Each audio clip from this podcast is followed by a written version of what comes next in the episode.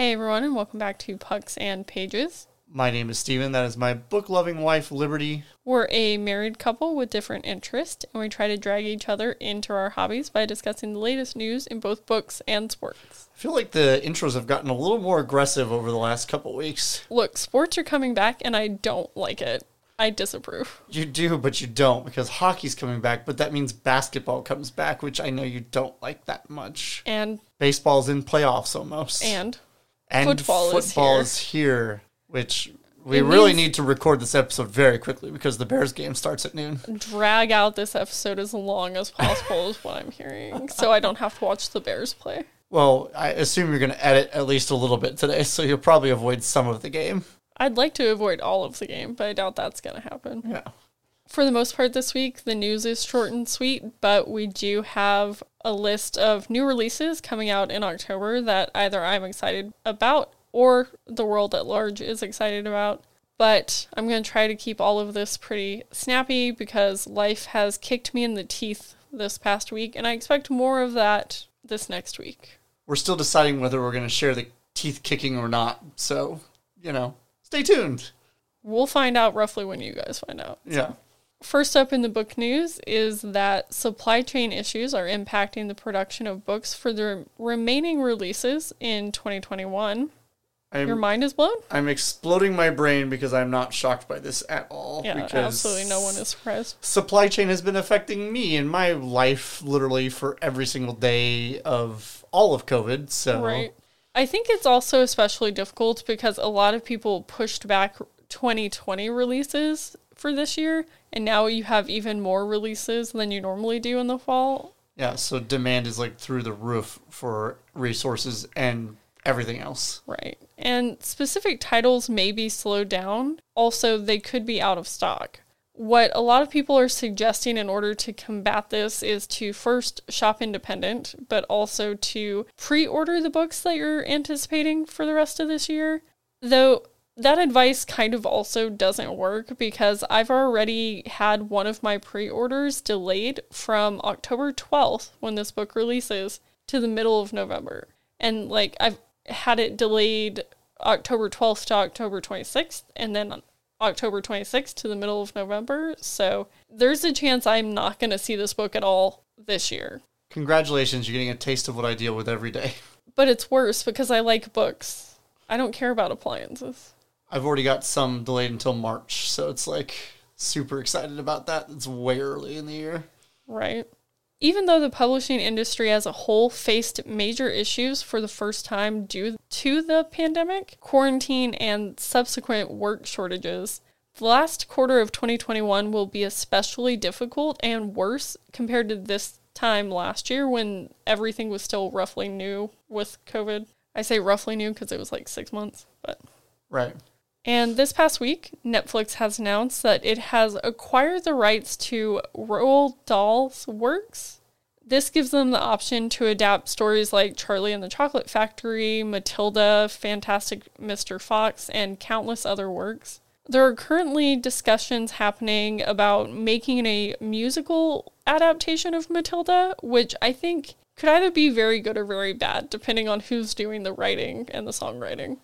Yeah, that one probably won't go well. like having an opening song about how your whole family hates you because you like to read and somehow that's horrible. yeah, Like as a book reader, I don't want to hear a song about that. yeah, There are also currently discussions about a new Charlie and the Chocolate Factory, but there are no adaptations currently in the works. I don't want a new Charlie and the Chocolate Factory. Like I feel like it's gotten enough and he has plenty of other works you could adapt instead. I was gonna say that's it's been very well overdone, and the last reiterations were awful. The Johnny Depp one? Yeah, they Yeah, were I, horrible. I hated that one. Gene Wilder to me is like the quintessential like Charlie and the Chocolate Factory Wonka, oh yeah, but also I didn't necessarily love that one because like of the chocolate river boat scene really freaked me out as a kid. it was supposed to. It It, was was, like definitely written by somebody that was on an acid trip. Right. So But I just I think we're done with the Charlie and the Chocolate Factory story, or at least I am, because I feel like I've had enough of it. But I could see other works of his getting adapted and that being pretty cool. Well, on top of that, Fantastic Mr. Fox has been done before, so we'll see how they reiterate that in another form. Yeah.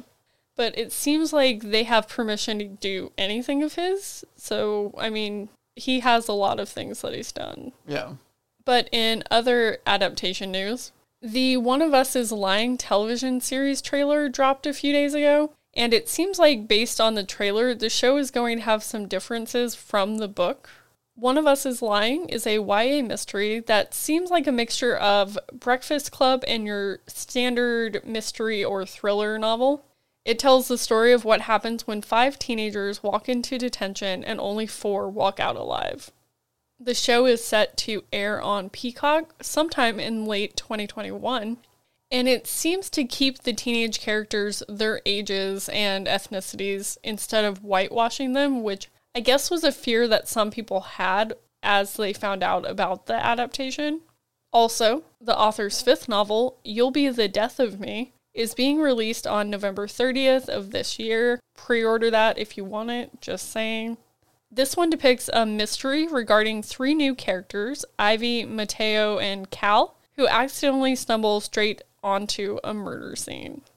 I assume they have to figure out who done it before they all get blamed for it.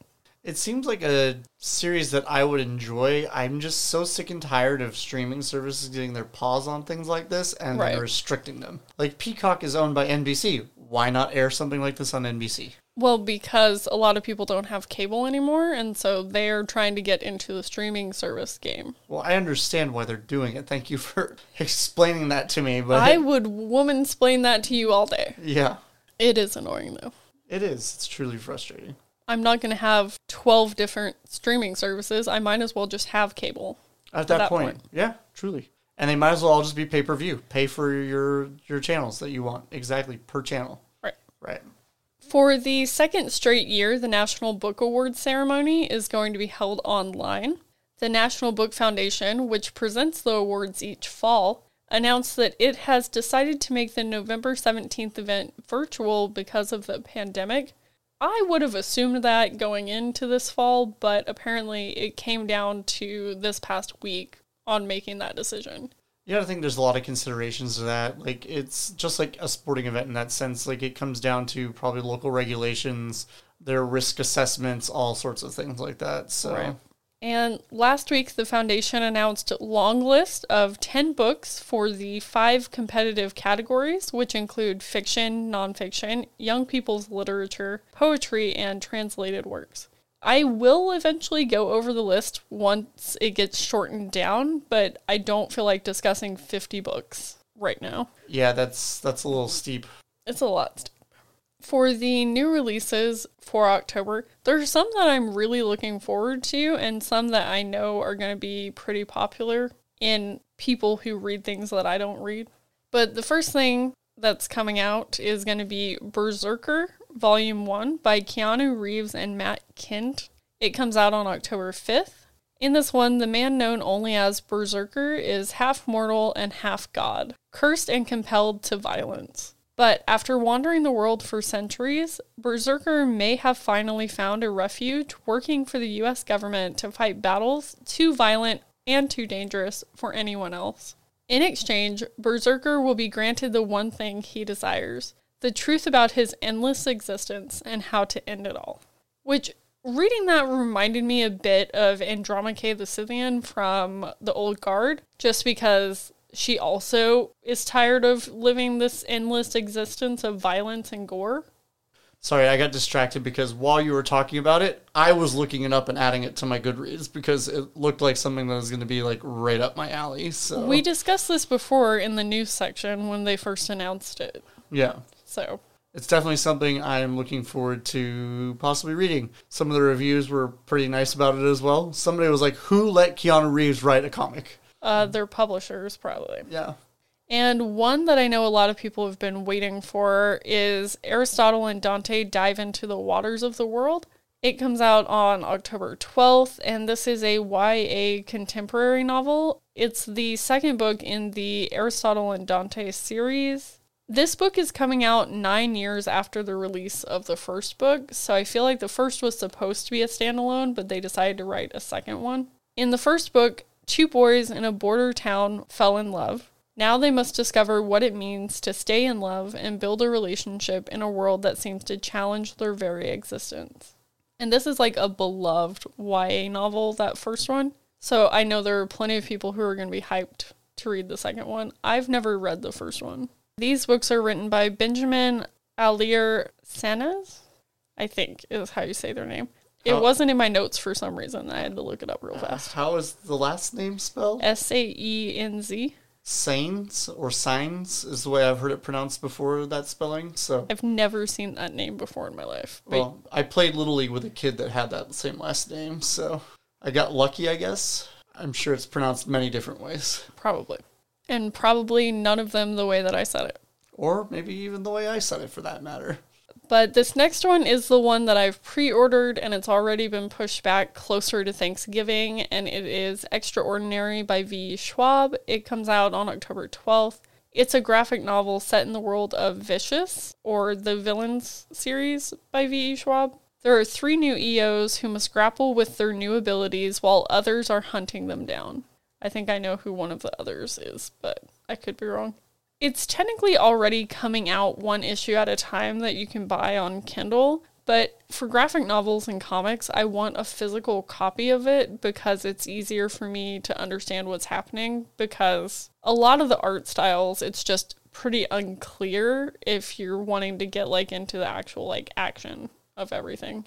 That's why I bought it as a pre-order bind up versus just trying to get it on Kindle Right. should be available if someone wants to go that route instead.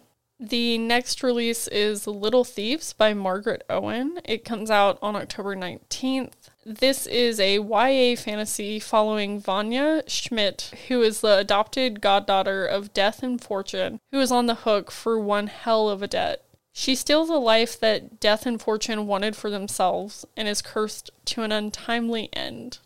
It sounds really good. That was the cleanest I feel like I could have made the synopsis for this because the Goodreads synopsis is kind of all over the place. It's a mess.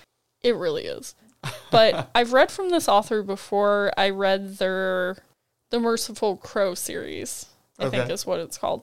And it was really good and I had a good time reading those books. So I would be tempted to check this out. I also like the idea of death and fortune being actual like people who can have a goddaughter.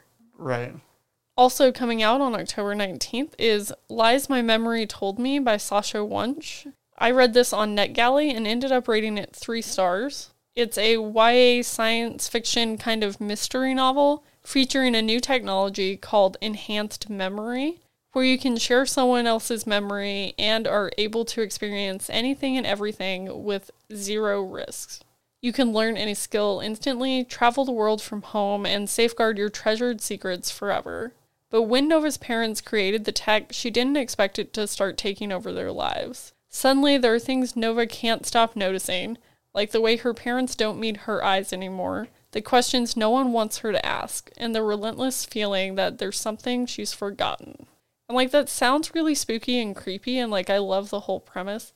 I just didn't like the way that it was done per se. It was good, not great when I read it. Another October 19th release, and this one I think will get a lot of people excited, is Shadow in the Ember by Jennifer L. Armentrout.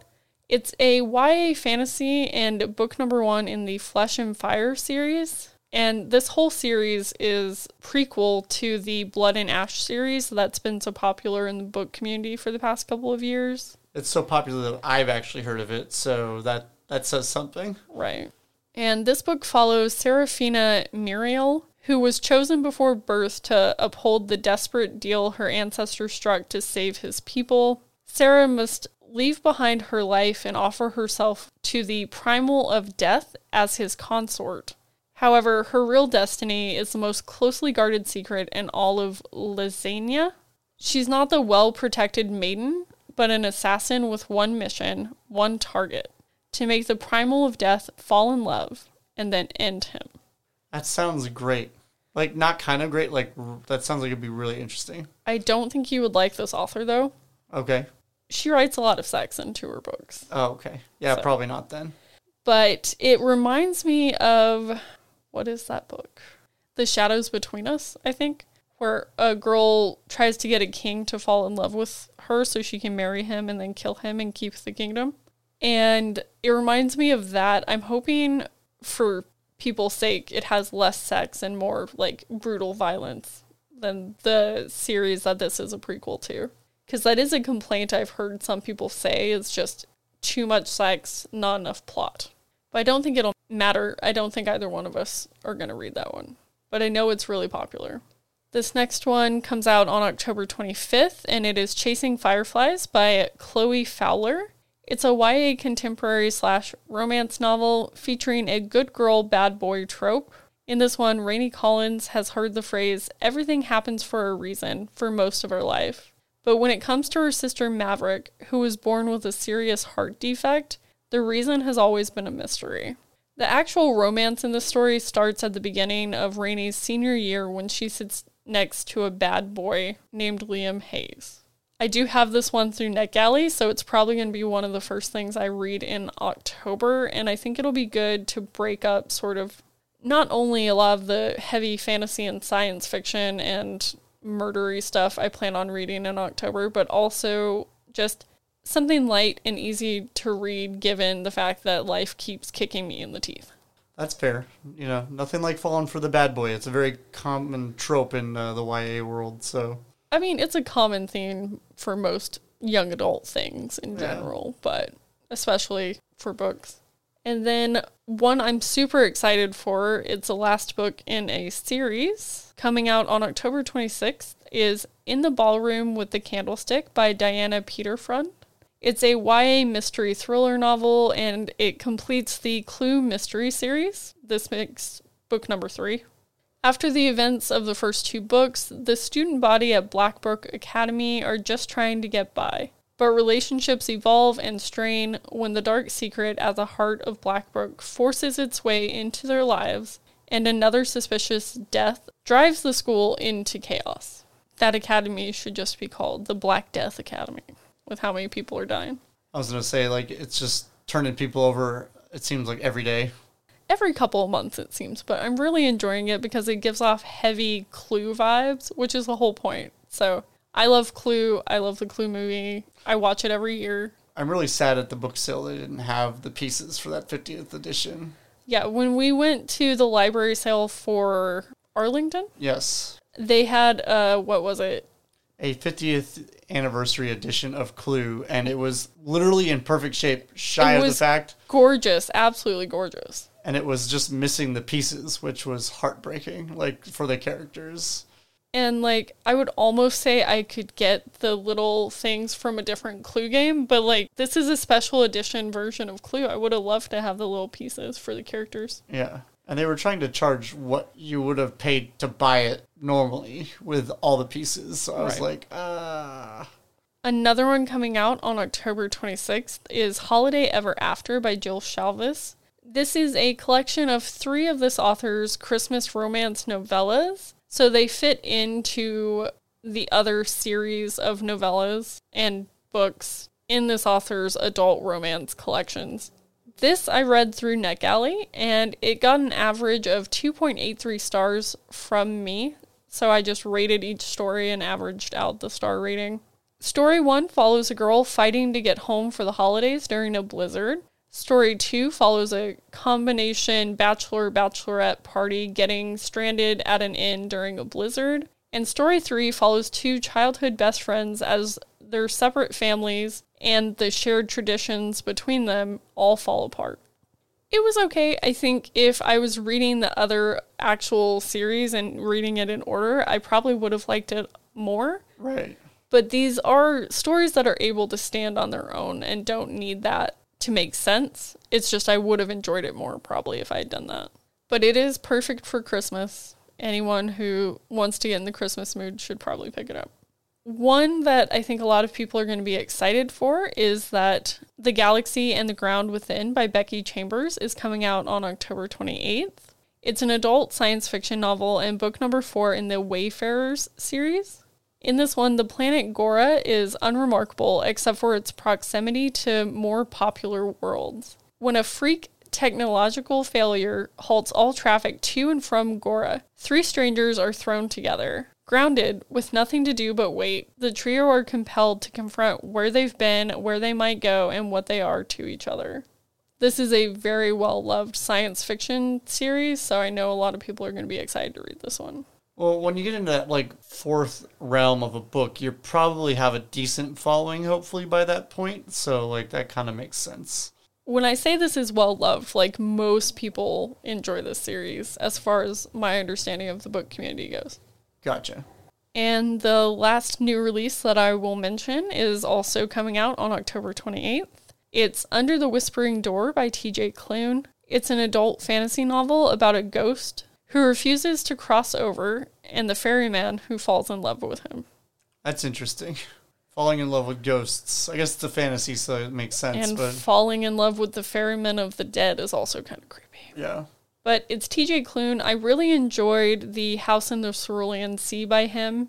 I thought it was really cute and really well done. I don't think I rated it higher than a four star, I believe.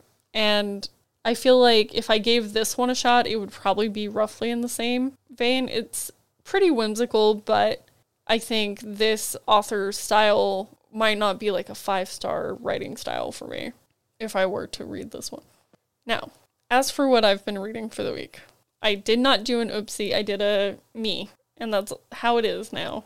Well, in fairness, one of them we added as like me surprising you with something after the life thing that happened this week. Two of them. The first two things I'm going to discuss are things that you bought me after I got kicked in the teeth with some life stuff. I didn't realize that you read them both. I so I did. spoke too soon.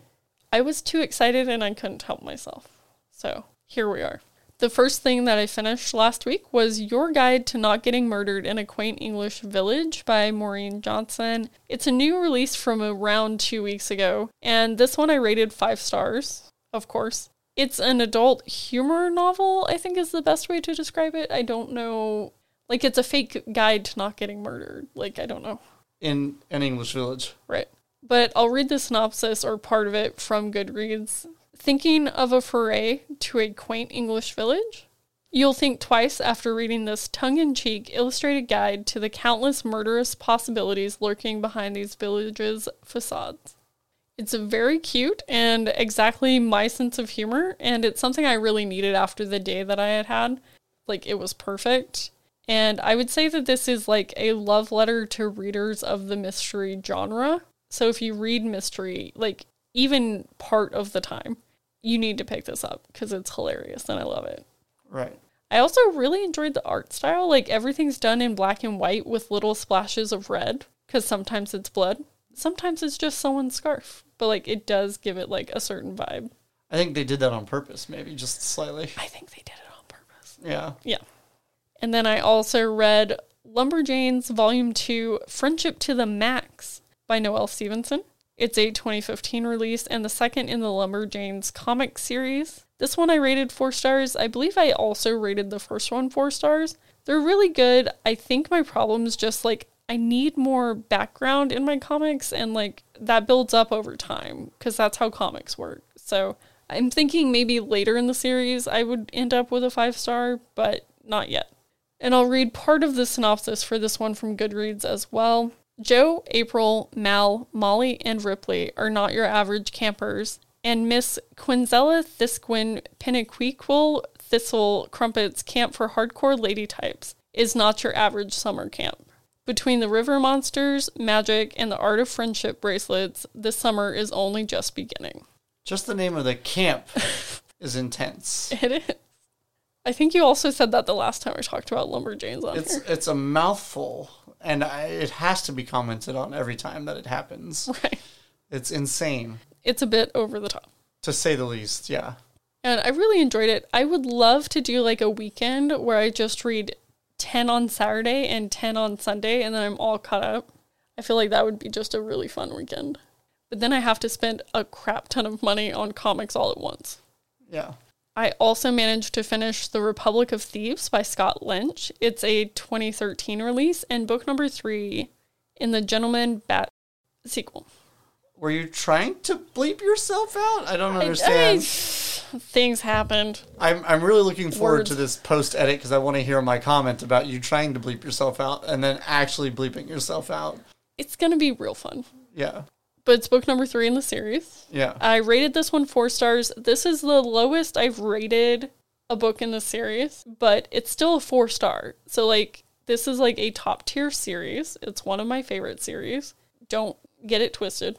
I love these books. This is an adult fantasy series, and this one follows quickly after the events of Red Seas Under Red Skies, which is book two. We follow Jean and Locke attempt to influence the elections in Karthain when they run into a person from their past. That's never good. Locke thinks it's good at first. I really enjoyed this. I just feel like we're seeing a lot of the same, like how they structure certain cons. And, like, of course, because con artists only have so many tricks. I think there'd have to be something just completely different and random and new in order for me to rate the next book higher than I rated this one, I think, just because we are seeing a lot of the same stuff. This character from their past does do a couple things differently than Locke and Jean have before, so we do see a couple new tricks. Right. I just feel like if we continue the series without adding any new types of cons and we're just focused on the characters, it's going to make my awe of these people kind of go down a little, if that makes sense. Absolutely makes sense. Like, it can't be repetitive and boring. Like, it's just, it gets old. Like, it's new places and new people and new ways they interact with each other, but if all the cons kind of run the same way, like all the little things that they do are different are are the same and not different, it's hard for me to be as like shocked and awe when different cons work out certain ways. That's the only way I can describe it without like getting into what they've done in the first three books. And the last thing I read, I'll talk about it briefly because we'll talk about it in a minute, is Hatchet by Gary Paulsen. It's a 1987 release and book number one in Brian's Saga. This one I rated 2.5 stars, which I feel like is fair. I gave this book a chance, but this isn't my favorite genre. It's not my favorite type of book, and it's not my favorite type of writing. So I feel like that's a very fair rating from me and my enjoyment of the book. I don't know what two cents you expect me to add to it, but well, you said you would be sad if I didn't give it a good rating Yeah. last week. So, like, I don't know how that makes you feel. makes me a little heartbroken, but it's okay. Like, as we'll discuss, it wasn't all that, and for me either. So, oh, Okay. But this is like a middle grade or children's classic. I don't know exactly where it sits. It's kind of on the edge there. But in this one, it's a survival story of a 13 year old boy when his plane goes down in the Canadian wilderness. And we'll get into the nitty gritty later because you also read that this week. yeah. As for what I plan on reading next, I'm going to be finishing two chunky books this week, so there's no way I can read more than that. If I read more than that, I didn't do anything else but read and sleep for a week. Like, there's no way. The first book I'll finish is Harry Potter and the Goblet of Fire. I'm continuing my reread. It Moving goes on and on, my friends. Yes. And also, I'll be reading Skyward by Brandon Sanderson because that's your next book. Yes, it is. This one is a 2018 release, and it is a YA science fiction series. In a future world where humans have been defeated, crushed, and driven almost to extinction, the remnants of the human race are trapped on a planet that is constantly attacked by mysterious alien starfighters. Spensa longs to be a pilot defending their planet, and when she discovers the wreckage of an ancient ship, she realizes this dream might be possible. Assuming that she can repair the ship, survive flight school, and persuade the strange machine to help her. It just sounds like a lot of fun. And it was when I read it the first time. It sounds like it's like up my alley too. So it's not like it's really something that I'd be like, oh man, I have to read this. I think you'll like it. And actually, when I was dividing up the pages for each week, I was so excited because what you have to read for this next week ends at the end of one of the parts, one of the sections. I was like, it just sounds like next week's going to be perfect. Right. But I think I need to read something like a thousand pages this next week to finish both of those. So I'm sorry. It's okay. I just don't think I'm going to read anything else. I don't think I'm going to have an oopsie or, you know, me kind of week. Yeah, we'll see about that. I just don't know. Like, I know you well enough to know that there's a chance, even with that many pages, that you'll find something else to read. So you're saying there's a chance. Yes, yes, there is definitely a chance. I don't know about that, but we'll see. Okay. But speaking on Hatchet, I don't know that I really want to talk that much about it because it wasn't really what I remembered as a kid, I feel like. what did you rate it? I was going to give it about a 2.8.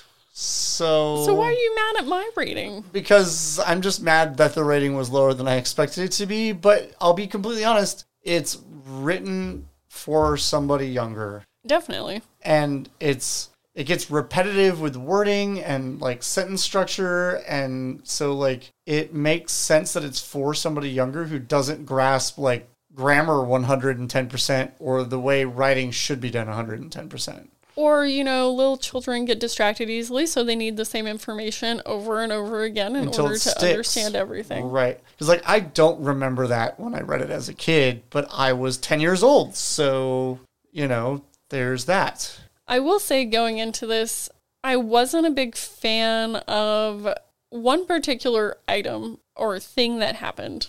And it's before Brian goes off to visit his father and the Canadian oil fields. Canadian oil fields, thank you. His mother gives him a hatchet, and I just don't understand. Like, there's no reason given for why she gives it to him. She just gives it to him. I thought there was something along the lines of, like, maybe your dad and you can learn how to use this or something along those No. lines. Okay. Nothing like that was mentioned. She just said, You're leaving, so here's a hatchet.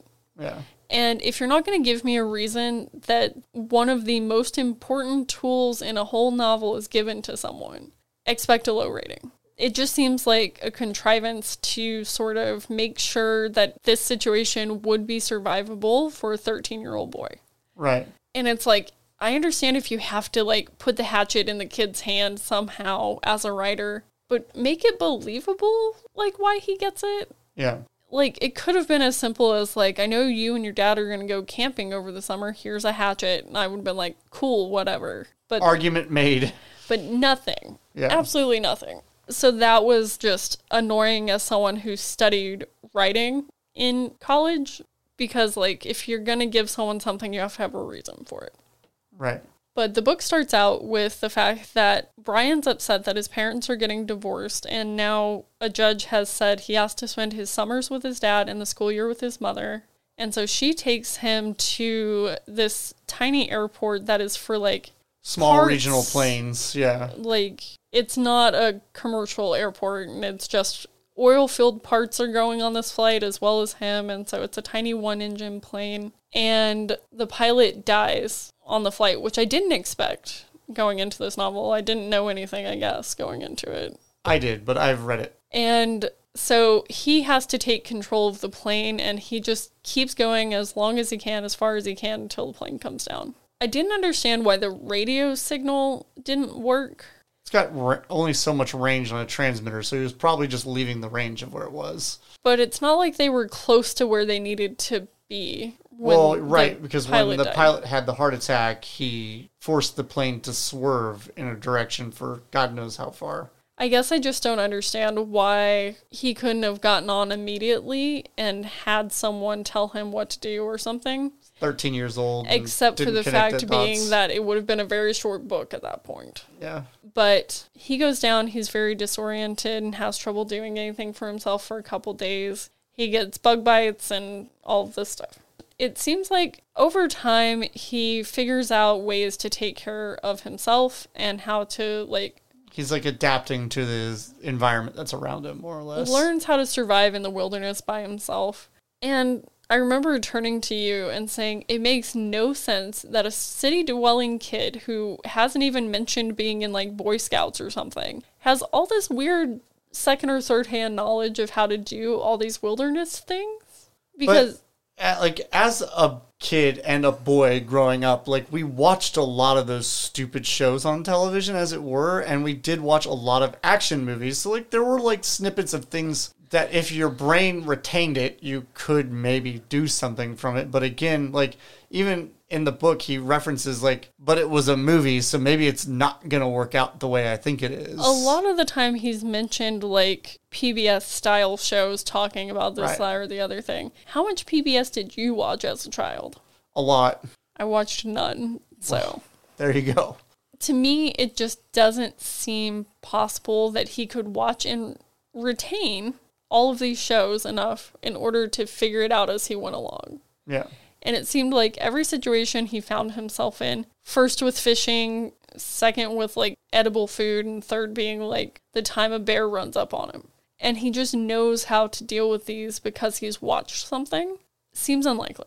Well, like the bear situation, he didn't know what to do. He just kind of froze and then slowly backed away a little bit. Like, let the bear do the bear thing, because everybody knows that's what you're supposed to do with a bear. You're not supposed to run away from it. So, Is that what everyone knows? I know that if I'm with another person, I can trip the other person and outrun them. yes, but he's not with another person. I'm just saying that's not what I knew. But also, I did enjoy a lot of these depictions of Canadian wilderness in the summer, and I thought that that would be very beautiful if you filmed it for TV or movie or something. I don't know if this has been adapted at any point, but I feel like it wouldn't be a bad thing to adapt, but maybe write it a little bit differently. right, right. Right. But more than anything else, the main problem that I had with this story is that right after the plane went down, I was instantly thinking, hey, I remember the pilot telling you about this survival bag that was in the back just in case something happened. And it's weird that he mentions it and then something does happen and you don't go for it. Like, literally, he's almost two months into being there before he realizes I should go for that survival kit at the back of the plane. Like, I would understand it like the first couple days because he's like concussed and like beat up and Barely surviving. Right. But after like a week of having food, like I'm sorry, my brain would be like, survival bag, let's go figure out how we get this. the way it wrapped up just kind of annoyed me because he had a lot of struggles getting to the bag because the plane landed in a lake and I totally get that. But then he finally gets it, unpacks all the supplies, turns on the transmitter and within a day someone comes and gets him and then suddenly the story's over and it's just like It was I- a very I don't love abrupt it was a very abrupt ending. Right, right. Yeah. And like, don't get me wrong, I already knew that I probably wasn't gonna love it, but I didn't know there would be all these things that seemed pretty convenient for a 13 year old boy to survive in the wilderness for a couple months by himself. But like learning how to make sparks by accident because, you know, the what was it, the porcupine or the skunk or whatever that was in in the A porcupine was Yeah. in the tent and he threw his axe at it like an idiot. yeah. But I mean, if he hadn't been an idiot, he probably wouldn't have found fire. It's true. Because in that one instance he didn't know how to make any of it. Right. It's one of the few times that you actually see him Just- struggle to figure out something, which I appreciated. But having watched Survivor, it was also kind of like, no, don't do that. Yeah. Because we watched Survivor in this house. However, had he killed the porcupine, that like you'd have to take all the quills out, but that's good meat. But he wouldn't have had a fire to cook. Right. So- so you probably would have gotten sick anyway. Right. I can understand why a lot of boys have read this as children, and I understand why they might have enjoyed it. Being a 32 year old woman, all I can see are like these little plot holes everywhere. Yeah. Because I don't like survival stories, like wilderness things, so it's just not my jam anyway. I'm not the right age range, and I'm not the target demographic, which is young boys. It is a very beautiful edition.